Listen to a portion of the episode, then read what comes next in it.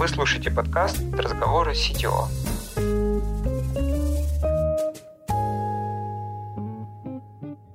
В этом сезоне вместе с коллегами из других компаний продолжаем разбираться в деталях работы CTO. Каждый выпуск будет раскрывать одну тему. Мы с гостем обсудим ее с разных сторон. Глубже погрузимся в задачи, поговорим о найме и развитии тех лидов, open source, подходов и процессах разработки.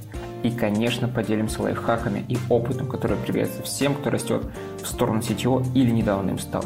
Все как у взрослых. Погнали! На связи виртуальный помощник, и этот эпизод посвящен open source. Гостьей выпуска стала Ирина Назарова, CEO «Злых марсиан». Компания занимается разработкой для стартапов и известна тем, что много контрибьютит в open source и комьюнити. Ирина расскажет, с кого начинался open source в компании, в чем выражается потребность поддерживать его сейчас, как он влияет на бренд компании и можно ли сотрудникам заниматься open source разработкой в рабочее время. Поговорим о том, насколько важна чистота кода для open source проекта, как привлекать в него новых контрибьюторов и вызвать интерес комьюнити.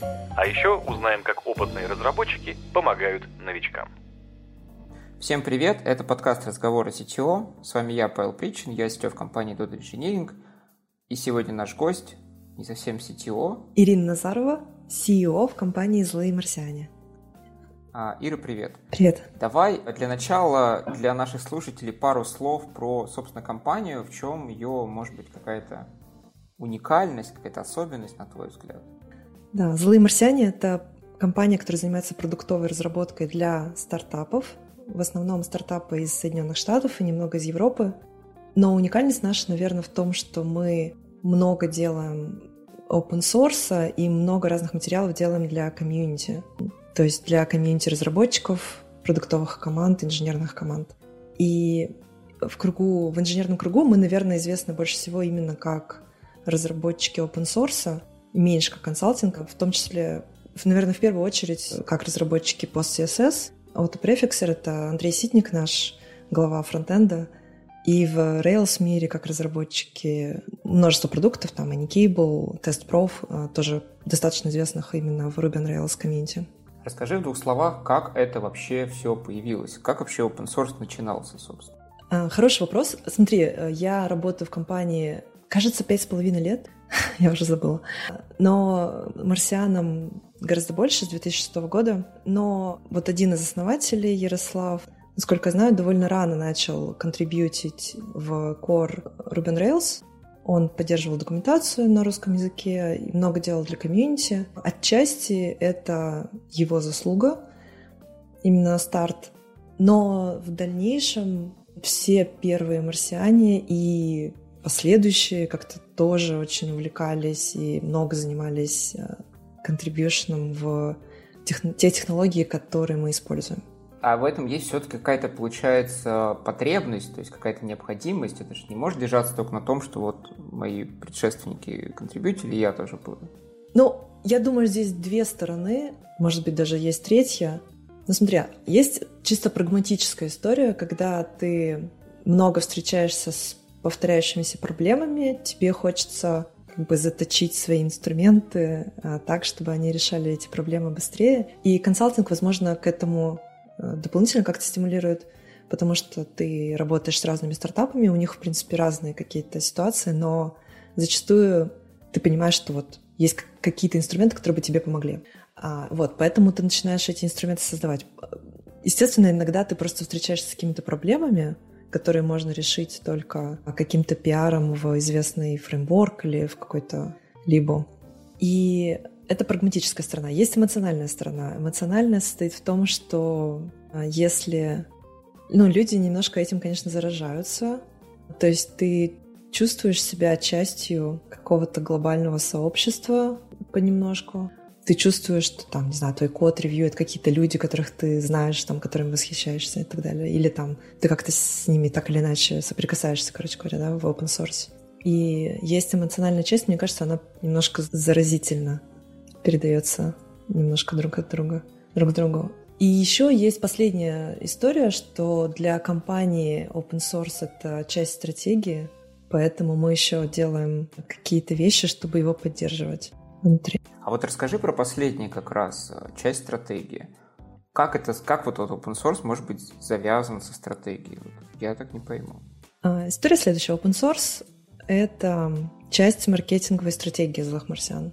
И есть две стороны, в общем-то, одного и того же. Это open source и блог. То есть есть статьи. У нас есть статья, которую там прочитала больше полмиллиона уникальных читателей, при том, что мы никогда не делаем никакой платный плейсмент, ничего такого. То есть все органическое. И как это работает с точки зрения маркетинга? Если, условно, наш покупатель — это CTO стартапа, наш покупатель нашего консалтинга. Соответственно, если он или его команда используют наши инструменты или наши статьи, тоже используют их как инструменты, там это статьи о том, как что-то там сделать проще или лучше, или удобнее, то он э, приходит к нам за консалтингом, когда у него возникает какая-то проблема, и уже приходит с каким-то изначальным запасом доверия, что нам, естественно, сильно помогает по отношению к каким-то людям, которые не знаю, увидели бы в теории рекламы или что-то такое сделали. Вот, это одна сторона. Вторая, open source сам по себе, он, он еще генерит выступления на конференциях, которые тоже э, являются маркетингом. Естественно, создает контент для статей. Ты там сделал какую-то штуку, и можешь о ней рассказать, и привлечь к ней внимание. В общем, это такие, на самом деле, син, как бы синергетический эффект, как сказали бы в больших корпорациях, да, между open source, техническим маркетингом и консалтингом. По крайней мере, тем консалтингом, который у нас. Потому что это все нацелено на одну и ту же аудиторию. идея такая. Есть, есть аудитория, для которой мы работаем, для которой мы пытаемся сделать их там жизнь, работу лучше, приятнее, интереснее. Вот эта аудитория — это вот эти вот инженерные команды в стартапах. И мы часть работы делаем для них как бы бесплатно, то есть они ее получают бесплатно вот так. Но зато это позволяет нам зарабатывать, потому что часть из них потом приходит и покупает наш консалтинг. Получается, у вас создается такой как бы IT-бренд, как это сейчас тоже говорят, такой mm-hmm. индустрии, вас все знают и приходят уже не совсем в холодную, а уже как к старым друзьям за помощью. Да, вот, кстати, хорошая аналогия. Зачастую э, есть колоссальная разница между каким-то общением с человеком, который читал наш блог или там пользовался какими-то инструментами. А обычно этот человек уже испытывает какое-то доверие, и ты чувствуешь, как будто бы он твой друг, правда. И там, по сравнению с тем, как если бы ты общался с человеком первый раз и просто нашел его где-то на LinkedIn и пытаешься там а, с ним пообщаться. Такой интересный вопрос. Я знаю, что у вас на бэке в основном Ruby, и влияет ли как-то стек, ну, рубевый mm-hmm. конкретно или не только, на подходы к open source? Не подталкивали именно наличие такого стека вас к тому, чтобы open source контрибьютить? Я думаю, да. Наверное, ответ да. Смотри, у нас, да, все еще основной стек на бэке это Ruby, но есть еще Go, но да, какие-то дополнительные штуки. Но сам фреймворк еще Ruby on Rails довольно активно развивается, хотя, с другой стороны, и, и развивался там все эти годы, и отчасти, мне кажется, мы многому обязаны именно развитием фреймворка и тем, что на Ruby on Rails круто создавать стартапы, то есть быстро, там, эффективно э, запускать продукты, поэтому есть определенная связь точно между фреймворком и теми клиентами, с которыми мы работаем. И, э, наверное, есть связь с open source, хотя, с другой стороны, смотри, какая штука. Наш самый популярный open source это фронтовые технологии. То есть вот пост CSS или там autoprefixer или там browser list, там у Андрея много всего, не только там у Андрея, но, разумеется, все, что выходит за рамки Ruby on Rails, более популярно на самом деле. То есть это даже видно по там, статьям в нашем блоге, когда ты пишешь про Ruby, у тебя один уровень там, читаемости, хотя нас всегда, ну, нас всегда репостят все там ньюслеттеры, Ruby Weekly и прочее, прочее, какие-то такие важные истории в, в этом комьюнити. Но более популярные статьи всегда это статьи про фронтенд. Или, кстати говоря, статьи про Go. Или там статьи про serverless. То есть что-то более, ну, какие-то технологии, у которых просто больше рынок. В этом плане у меня нет иллюзии, что Ruby on Rails в масштабе мироздания это все-таки ниша. Ну, как бы и мы не, не, угу. не гигантская компания достаточно небольшая. Слушай, а можешь вот как-то вот рассказать, как это все внутри устроено? Вот есть какое-то количество звездных контрибьюторов, о которых ты уже упоминала. Они работают, они как-то тратят, ну, рабочее, что ли, время на open source? Или это как-то 50 на 50, или это вообще никак не контролится, mm-hmm. и вообще не важно, какое время тратит человек? Смотри, короче, обычно open source создается не на пустом месте, а потому что есть какая-то проблема у, в каком-то клиентском проекте, вот, поэтому обычно человек создает какой-то инструмент или open source какую-то историю, ну, как бы в рамках работы над коммерческим проектом. Изредка это происходит после окончания работы над коммерческим проектом. Вот мы там уточняем у клиента, как бы все ли ему окей. Вот. Но, как правило, мы, естественно, это не что-то связанное с бизнес-логикой или там с, ну, с клиентской областью. Это, это что-то там сугубо абстрактно, не знаю, какие-то истории, которые просто важны там для комьюнити. У нас есть отдельный, в принципе, процесс. Кстати, у меня был вот даже на моей истории согласований был один отказ. Даже не отказ, а просто очень длинный, затянутый процесс с большой компанией. Как раз клиент был крупный, и там был какой-то очень длинный процесс. Мы, в общем, так этого и не добили, вот, до конца не довели.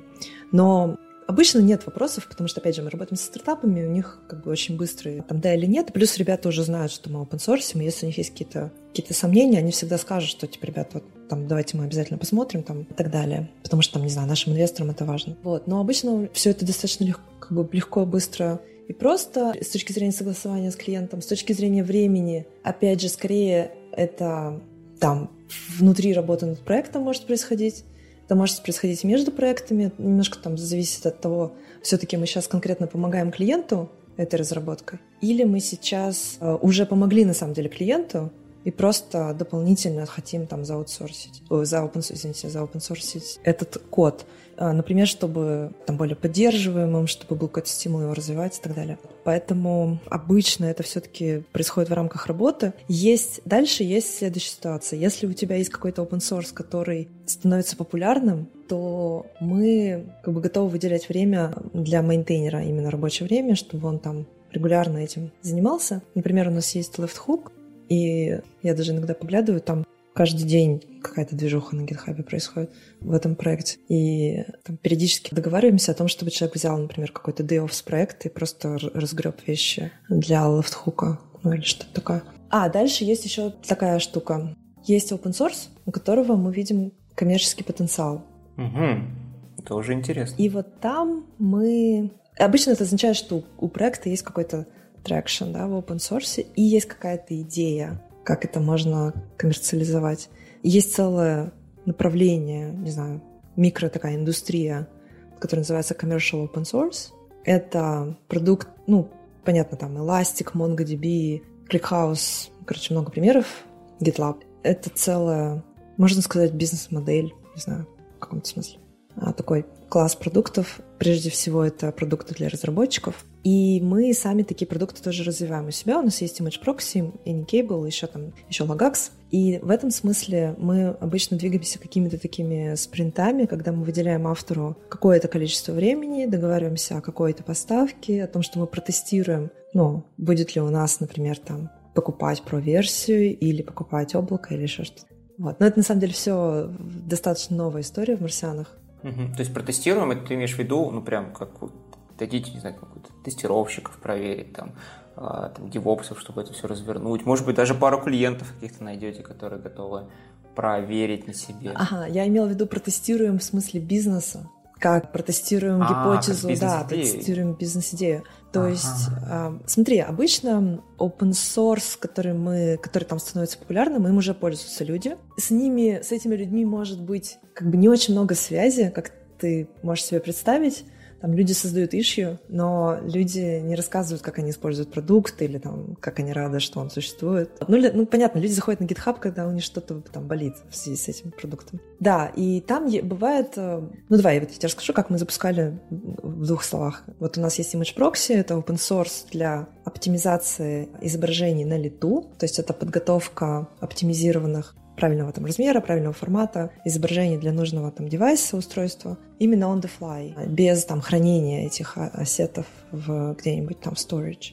И это классная история. Мы написали, ее написал вот автор Сережа Александрович для проекта там для eBay, где нужно было очень много пользовательских картинок так вот подготавливать. И она, ну, перед ней там стоит CDN, все эти сгенерированные картинки, естественно, хранятся, кэшируются, но как бы этот сам подход очень сильно снижает расходы на storage главным образом. Ну и там на обработку тоже отчасти. И мы, у нас была идея, что можно попробовать, самая простая, самая простая идея, которая была, попробовать просто попродавать про версию. То есть сделать рядом с open source версией такую версию для более крупных клиентов, которым нужны какие-то специфические фичи. Там, например, были ватермарки. Ватермарки обычно нужны уже не каким-то маленьким ребятам, а каким-то крупным. И там превью видео, в общем, еще несколько таких... А, мы там еще сделали специальную сборку под амазоновские гравитоны. Ну, короче, много специальных э, историй, которые, которым, которым мы поняли, что нужны большим клиентам. И мы попробовали таким образом там запустили сайт, сделали сайтик, сделали лицензию, кстати говоря, саму по себе. То есть это еще работа с юристами. И сделали такой там каздев, потом какой-то пиар, статья в блоге, еще что-то.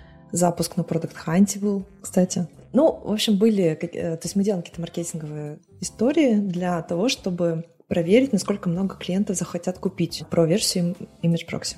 И там уже, соответственно, выделенная команда, но изначально мы договаривались, что мы там, условно, полгода будем, выделять 50% времени одного человека там. После того, как мы увидели, что, окей, мы сделали несколько продаж, как бы вроде бы больших, вроде бы интересно, давайте пойдем дальше. И как бы такими итерациями, фиксируя бюджет, мы инвестируем, ну, злые марсиане инвестируют в этот продукт. А изначально это было просто какой-то тул во время работы, который появился, как решение какой-то практической задачи. Да, да. Насколько я помню, даже использовали изначально там для этой задачи... Нет, даже не так. Думали использовать имеющиеся инструменты, но они не удовлетворяли каким-то требованиям, там, в духе по безопасности, по еще чему-то. И, ну, SaaS просто достаточно дорого стоит для оптимизации картинок, поэтому сделали эту штуку, как бы, да, в рамках клиентского проекта, за open source Потом open source стал популярным. И мне кажется, когда мы запускали продажи, там было ну, несколько тысяч звездочек. И вот как бы с тех пор они там растут. Сейчас, по-моему, сколько там? Шесть, что ли? Семь? Шесть, шесть и шесть я сейчас вот смотрю. Угу. Понятно примерно, как э, создается open source какими-то опытными людьми, которые к тому же его когда-то создавали или давно живут в этой какой-то парадигме. А что делать с какими-то, ну, вот новый сотрудник пришел, новый инженер? Он, может быть, талантливый, но вот на предыдущих местах, допустим, не работал с open source угу. и хочет как-то вовлечь. Как ему вот пройти эти начальные, самые сложные, самые, может быть, страшные шаги у вас к open source? Да, тут мы помогаем. Но главное, чтобы было желание, был интерес. И один из примеров — это следующая история. Left Hook был создан, написан инженером, новым инженером в компании Александром Аброськиным. Но идея полностью описана нашим главой бэкэнда Вовой Дементьевым. То есть Саша пришел там к Вове и сказал, хочу пописать на Go. Вова говорит, так, сейчас я вспомню, какие у меня тут есть идейки старые. Ну, то есть это один из вариантов, просто использовать какую-то из идей, которые уже были в команде и там уже думали это делать но ни у кого не доходили руки. Вот, соответственно, если у кого-то есть сейчас какой-то мотивация, силы, время, так или иначе, да, бывает между проектами, вот, и то можно взять одну из этих идей и просто сделать. Потом можно пойти к... Ну и там периодически рассказывают, ребята внутри делятся, как работать с комьюнити, как пиарить open source. Тоже важная история, потому что нет ничего как бы грустнее ситуации, когда ты, естественно, да, выложил свою прекрасную продукцию на GitHub, даже написал Redmi, но там ничего не происходит. Да. Вот, как раз давай расскажи, как, собственно, надо правильно пиарить. По моему опыту, как раз таки инженеры в большей степени уделяют внимание тому, чтобы код был прекрасен, чтобы угу. он был бриллиантом. А вот я сторонник того, что код может быть поначалу и не бриллиант, но если ты решаешь какую-то проблему людей и доносишь до них, что вот есть решение этой проблемы, то они подключаются, и постепенно же как раз сообщество может делать твой код. В общем, мне кажется, что важнее как раз это какой-то промоушен, общение с комьюнити, пиар, нежели даже, простите меня, все, кто сейчас слушает, чистота, бриллиантовость, идеальность кода, который, ну, по опыту часто не добьешься за разумное время. Да, так, так есть. И более того, я думаю, что чистота кода — это всегда ну, что-то, что ты получаешь за, за дорого, да, за определенную стоимость. И когда ты видишь идеальный код у совсем непопулярного продукта, это вызывает вопросы, почему человек вложил так много усилий в это. Ну, знаешь, потому что с точки зрения какого-то оптимального распределения там времени, ресурсов и прочего, может быть, стоило написать код попроще, но быстрее выпустить, ну, как со стартапом, как с любым бизнесом. Быстрее выпустить, быстрее посмотреть, кто пользуется, как пользуется, чем пользуется. Начать строить комьюнити.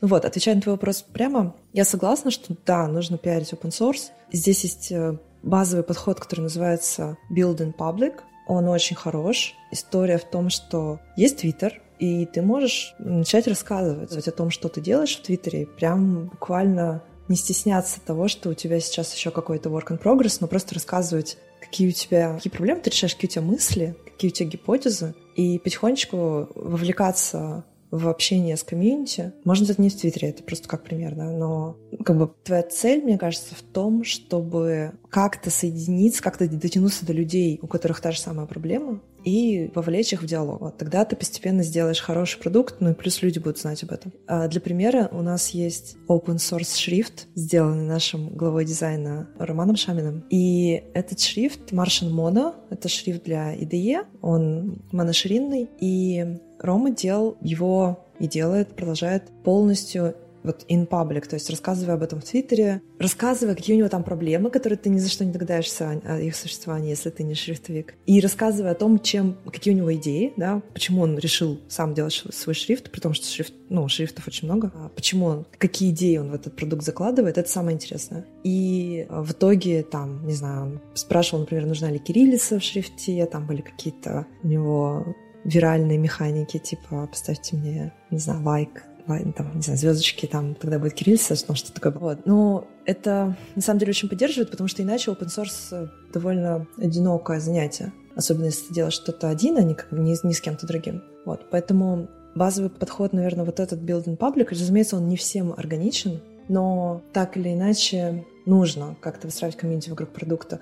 Для примера можно записывать скринкасты, можно показывать свой прогресс. Потихонечку это все привлекает внимание. Разумеется, стоит выступать на конференциях, можно да, участвовать в подкастах, можно писать статьи, рассказывать о том, что ты делаешь и для чего, и просто выгружать их там на DevTool хотя, или в какой-нибудь корпоративной компании, собственно говоря, у нас для этого. Мне кажется, что это очень помогает еще и э, выбраться немножко за рамки своего кружка, в котором ты живешь и работаешь, и как бы найти какую-то аудиторию в глобальном комьюнити э, разработчиков. Кстати, я думаю, что это очень помогло марсианам стать глобальной компанией в этом смысле. Вот, потому что у нас тоже там российские корни, но у нас нет российских клиентов уже много лет. Еще один, на мой взгляд, важный момент в open source, который часто происходит, это куда, собственно, развивать. Какая стратегия должна быть развития твоего open source какого-то библиотеки, продукта и так далее. И бывает так, что автор э, видит что-то одно, может быть, там, не знаю, компании из ее проектов нужно немножко другое, а сообщество часто требует что-то, возможно, даже третье. Особенно если появляются какие-то значимые клиенты, которых вот какие-то свои проблемы. Как думаешь, это вообще проблема или нет? Как можно с этим быть? Как можно с этим работать? Это действительно проблема. Есть опыт, который учит нас прислушиваться не только к самим себе, но это очень болезненный опыт. И когда ты делаешь что-то первый раз, ты, скорее всего, уверен в том, что ты сам знаешь все лучше всех остальных и не хочешь никого слушать. Это правда. Но проблема в том, что делать что-то только ради там одного себя или там еще таких же пяти сумасшедших можно, но просто для этого нужно очень много внутренней мотивации. Потому что нет никакого, понятно, внешнего подкрепления ни в виде чего. Да? Опять же, open source сам по себе не приносит какие-то миллионы или даже в виде там донатов или не приносит а, какой-то армии поклонников. Мне кажется, примерно сколько, сколько поклонников, столько же и хейтеров, и там, там все достаточно сбалансировано. Но когда ты видишь, что ты приносишь пользу другим людям, прям конкретную пользу, множеству других людей, это очень сильно поддерживает. Вот. Поэтому я замечаю, что там, тем более опытный инженер, тем больше он находит способы сбалансировать какие-то свои идеи, которые, конечно, есть, но и вплести туда очень элегантно, сделать это так, чтобы, в общем, это помогало людям другим вокруг. Для примера, как правило, вот то, что я вижу, люди, когда делают open source, хотят, чтобы их пользователи этого open source были очень умными, чтобы, ну, окей, чтобы люди, которые пользуются этим инструментом, очень тоже были хорошо осведомлены в том, как работают другие, там, все смежные инструменты в этой области, или как там, в принципе, должно все работать, или как, не знаю, как, опять же, там, как э, должны процесситься картинки, или какой там должен быть pipeline, или, или как должны, там, у AnyCable, там, это веб-сокеты, да, там, как gRPC там должен работать, или как, э, какие там могут быть проблемы. Как правило, все таки хороший продукт — это тот продукт, который вот эту сложность забирает внутрь себя, а оставляет какую-то простоту для других пользователей. Поэтому огромное преимущество imgproxy в том, что ее автор Сережа очень ценит простоту, лаконичность. Именно простоту не внутреннюю, а как бы, а простоту в использовании. Поэтому а, это очень помогает. Разумеется, то есть получается, что он старается сделать по максимуму для конечных пользователей. Это очень крутая мотивация, мне она очень нравится. Я думаю, что она очень сильно помогает продукту э, развиваться в, в нужную сторону. Потому что, еще раз, когда ты, не знаю, преподаешь какой-то курс, ты как бы пытаешься сделать людей умнее. Но когда ты создаешь продукт, ты не должен пытаться сделать умнее, людей умнее ты должен пытаться сделать жизнь их проще. То есть в каком-то смысле они могут даже стать глупее. Ну, в том смысле, что им не нужно разбираться там, в том, как работают, не знаю, веб-сокеты, да, им нужно просто подключить Anycable, и чтобы он взял на себя все вот эти все проблемы с реал-таймом, которые там возникают, взял на себя, и чтобы ты не думал о том, что происходит, когда connection рвется, почему там много вкладок открыты и там и так далее. Но и к тому, что в каком-то смысле наша цель сделать, цель при создании продукта противоположна цели при обучении. Вот. Просто чем больше мы про это думаем, чем больше у нас всех какого-то опыта, тем мы учимся более правильно делать выбор вот между вот этими вещами, о которых ты упомянул, что то, что хочет автор, то, что хотят клиенты, комьюнити, там, компания, какие-то платящие заказчики, текущие, да, в моменте. Это тоже все может быть, на самом деле, немножко в конфликте, потому что те, опять же, там, может быть, очень хороший заказчик, но он, мы все равно ему отказываем, потому что его хотелки не ложатся в стратегию. Но мы можем сделать ему какую-то кастомную версию, опять же, за его деньги, и будем там за деньги заказчиков ее там как-то поддерживать. Это тоже, в принципе, возможно. Просто это не, не мэчится как-то с стратегией продукта, которая, ну, который там на всех остальных рассчитан. Интересная мысль про то, что получается, что вкладываясь в open source, инженер в том числе учится быть немножко таким продукт-оунером, немножко владельцем какого-то своего продукта, создателем его, думать о своих клиентах. У меня в связи с этим сразу возник вопрос, а вот это вот, вот mindset open source, который есть, культура, она как-то влияет и каким образом на то, что внутри компании происходит? Как люди код пишут? Может быть, какие-то гайды, может быть, какие-то правила, может быть, какие-то процессы оттуда перенятые и взятые? Мне кажется, что open source сильно влияет, но Смотри, в каком смысле. Вот даже на старте, когда мы делаем тестовые задания на бэкэнде, обычно это тестовые задания, которые мы просим выложить в open source. Соответственно, идея в том, что да, человек ради нас как бы будет писать код, по сути дела, но зато у него э, этот код останется в open source, и мы предлагаем какие-то интересные идеи таких продуктов, которые действительно можно дальше развивать. Мы, кстати, это вообще сложная, креативная задача придумать такие тестовые задания, которые, которые бы могли потом стать open source. Но самое смешное, что многие open source продукты — это потом вот развитые вот эти тестовые, э, в которые были на входе. Это так достаточно прикольно. Ну, в целом, да, у нас как бы инженерная культура внутри, поэтому мы, в принципе, поддерживаем там многие вещи, там, типа даже каких-то процессов работы над собственным сайтом, да, у нас там все там через GitHub сделано, все там мы, GitFlow у нас, да, в контенте, например, используется. Как-то так. Немножко сложно. Мне кажется, что на анбординге, да, когда мы людей анбордим внутри компании, мы тоже им даем какие-то задачки, э, которые можно в, в open Это либо в имеющийся open source что-то законтрибьютить, либо что-то новое сделать. Ну, да, мы используем используем как можем. А, ты говорила в процессе нашего разговора про open source, что а, клиенты из разных стран, из разных частей э, мира приходят, в том числе благодаря тому, что они видят ваш код, доверяют, и open source это какой-то международный комьюнити. А можешь подробнее рассказать, как это все-таки, как влияет глобальность на open source, и нет ли там все-таки, может быть, каких-то локальных особенностей каких-то стран? Тоже думала об этом, да, и пришла к выводу, что мы делаем много маркетинга, связанного с open source. Из-за этого наша аудитория стала глобальной. Я даже не помню, в какой момент это произошло, но наш там контент на английском языке уже много лет. И из-за этого клиенты стали приходить там разные, давай так, разные клиенты, и но получается, что мы выбираем скорее американские venture-backed да, стартапы с венчурным финансированием, потому что у них интересные проекты, интересные задачи, они очень быстро растут, и там как-то мы с ними находим общий язык. И вот э, и получилось, что компания стала очень американоцентричной из-за этого. В том смысле, что клиенты американцы, там немножко Европы, команда у нас в основном не в Америке. Но получается, что работаем мы с американцами. И, ну, просто ты понимаешь, что ты все время говоришь с американцами каждый божий день. И там у нас внутренние коммуникации стали под это подстраиваться. Мы наняли не русскоговорящих людей. И так вот потихоньку мы становимся супер в итоге глобальными. У нас там есть офис в Японии, который очень страдает из-за разницы тайм-зон, на самом деле. У меня команда, которая со мной в Лиссабоне, там еще другие страны. Ну, получилось, что мы еще и географически сильно распределили, глобализовались. И в каком-то смысле это все такое, да, во многом благодаря open source и тому, что клиенты нас находят без привязки к географии. А дальше оказывается, что культурно стартап из долины, вот такой ранней стадии, не очень большой, культурно мне лично намного ближе, чем какая-то крупная компания российская технологическая. При том, что да, есть там определенная культурная разница, немножко надо, ну как бы надо про нее думать, надо думать о том, как ты там формулируешь какие-то свои мысли, эмоции оформляешь и так далее.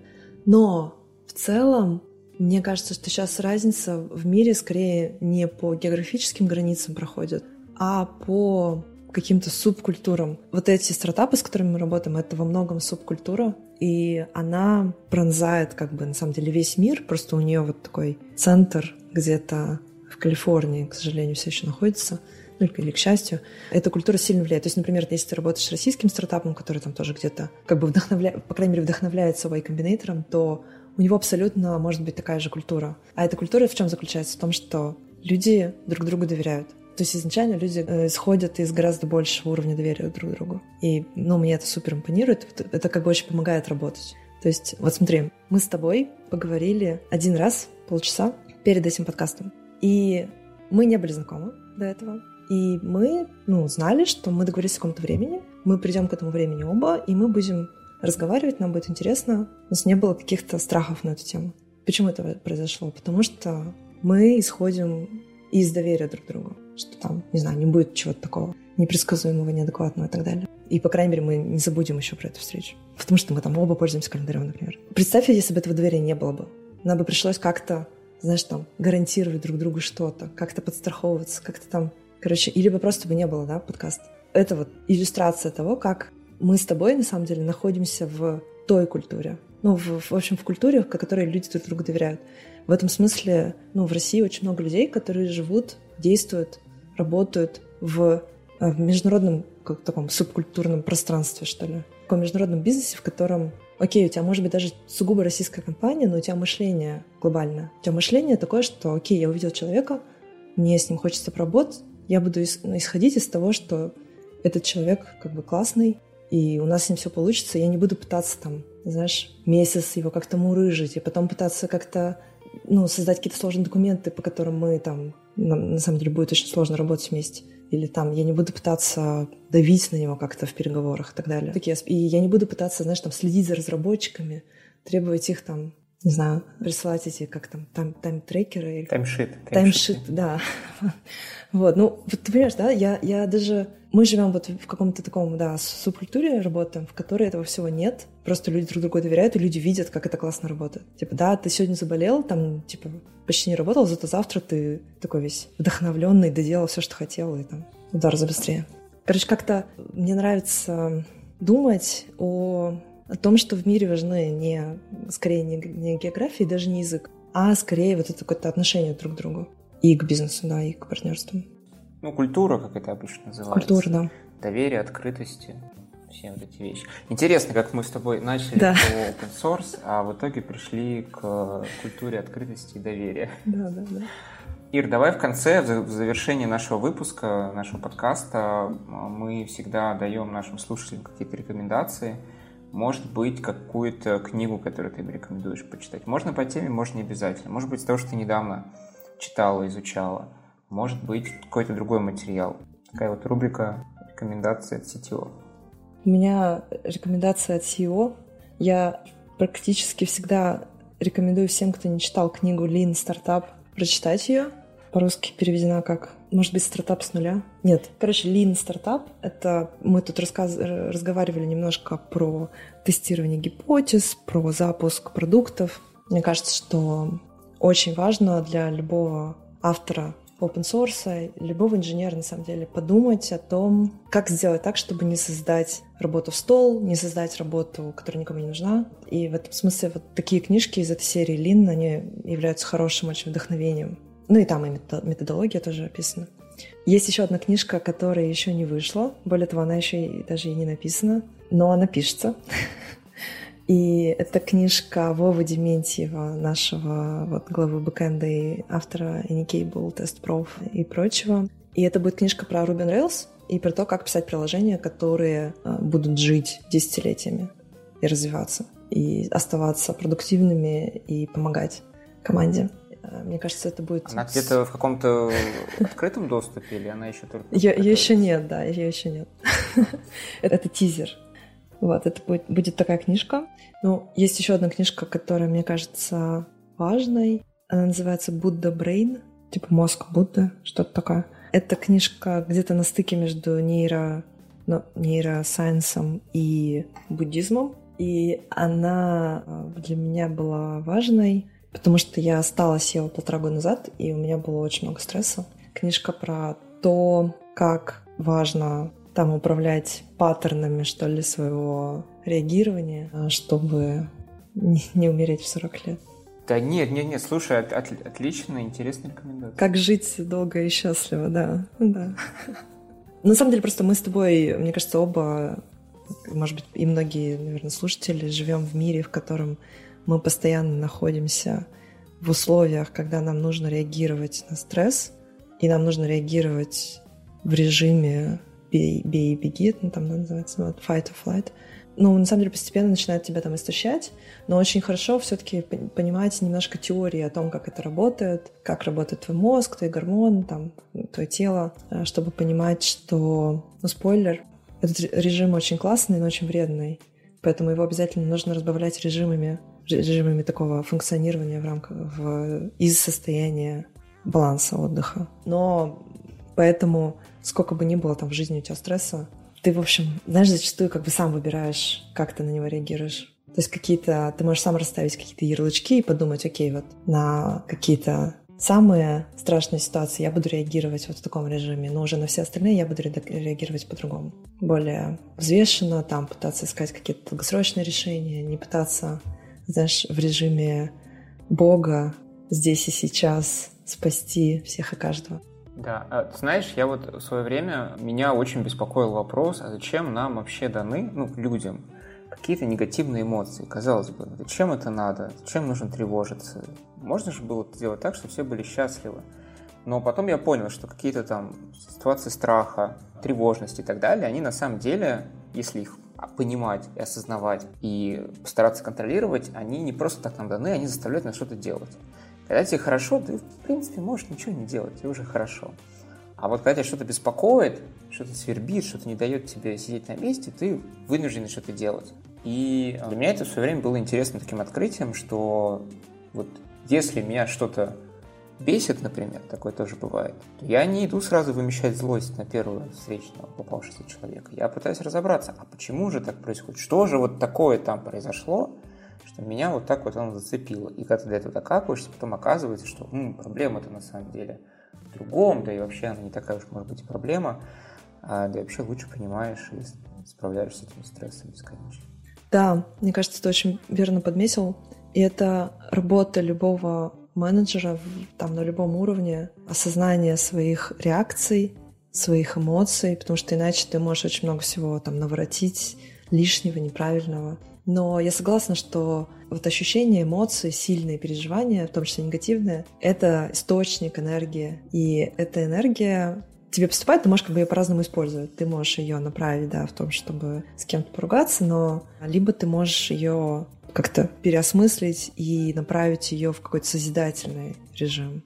Типа, окей, если так. У меня на самом деле байс в сторону какой-то быстрого попытки решить проблемы. Я это знаю и стараюсь чуть-чуть притормозить, прежде чем прыгать как бы вот в типа, ага, мы горим, и нужно решать проблемы. Как бы не нужно прыгать, там само решается даже. Вот, но интересно наблюдать за этим. И типа, как чем больше у тебя людей в команде, чем больше разных людей там приносят к тебе свои эмоции, там свои мысли и свои вот эти новости, да, то есть у тебя, чем, мне кажется, чем больше людей, чем больше какой-то вот, знаешь, неопределенности, там каждый день у тебя может что-то такое случиться. Но, с другой стороны, в этом году у нас неопределенности по другим причинам полно. А везде как бы все потихонечку там супер нестабильно, супер там взрывается в разных местах. И то, как ты реагируешь на это, как вот условно лидер команды, ну, супер важно. И зачастую важнее, чем, чем то, насколько ты теоретически знаешь, как правильно поступить. То есть ты можешь знать, как теоретически правильно поступить, да, но в моменте, как ты отреагируешь на ситуацию, очень важно. Поэтому да, это на самом деле целая какая-то тема, но я тоже вот постоянно думаю об этом и думаю. И сейчас для меня скорее даже задача помочь другим э, лидерам в команде, да, главам других команд там, и так далее, тоже правильно отмечать свои реакции и правильно трактовать вот эти все вещи. И, ну, иногда то, что ты говоришь, да, зачем нам негативные эмоции, иногда ты можешь этим управлять. Например, ты можешь рационально подумать, какой тип контента вызывает у тебя много негативных реакций, подумать, имеет ли это какую-то конструктивную часть. зачастую понять, что нет, в этом нет никакой конструктивной составляющей, это просто переживание эмоций как бы каждый день, там, каждый час, который ты можешь ограничить тем, как ты будешь этот контент потреблять. Могу посоветовать подкаст, который релевантен тому, что мы обсуждали. Он называется Open Source Startup. И это подкаст именно про продукты и стартапы, которые основаны на open source. Там, не знаю, вот недавно был парень из Sentry, там из GitLab, ну, из Supabase, кстати, очень классные, тоже интересные ребята. Supabase, я знаю их. Мы на них сейчас делаем этот, э, базу данных сотрудников HR. Ого, модно. Да, ну не на 1 же ты делаешь.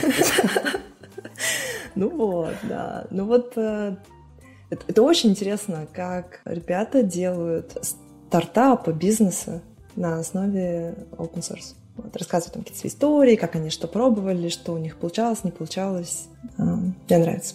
Итак, Ира, спасибо за рекомендации. Мы обязательно их приложим к описанию нашего подкаста. А, по-моему, отлично пообщались про open source и не только. На этом у нас все. Может быть, тебе есть что сказать напоследок? Да, спасибо, Паша. И обязательно приходите к нам в «Злые марсиане». У нас открыты вакансии Ruby инженера и фронтенд инженера. И мы будем рады поработать со слушателями э, твоего подкаста. Спасибо.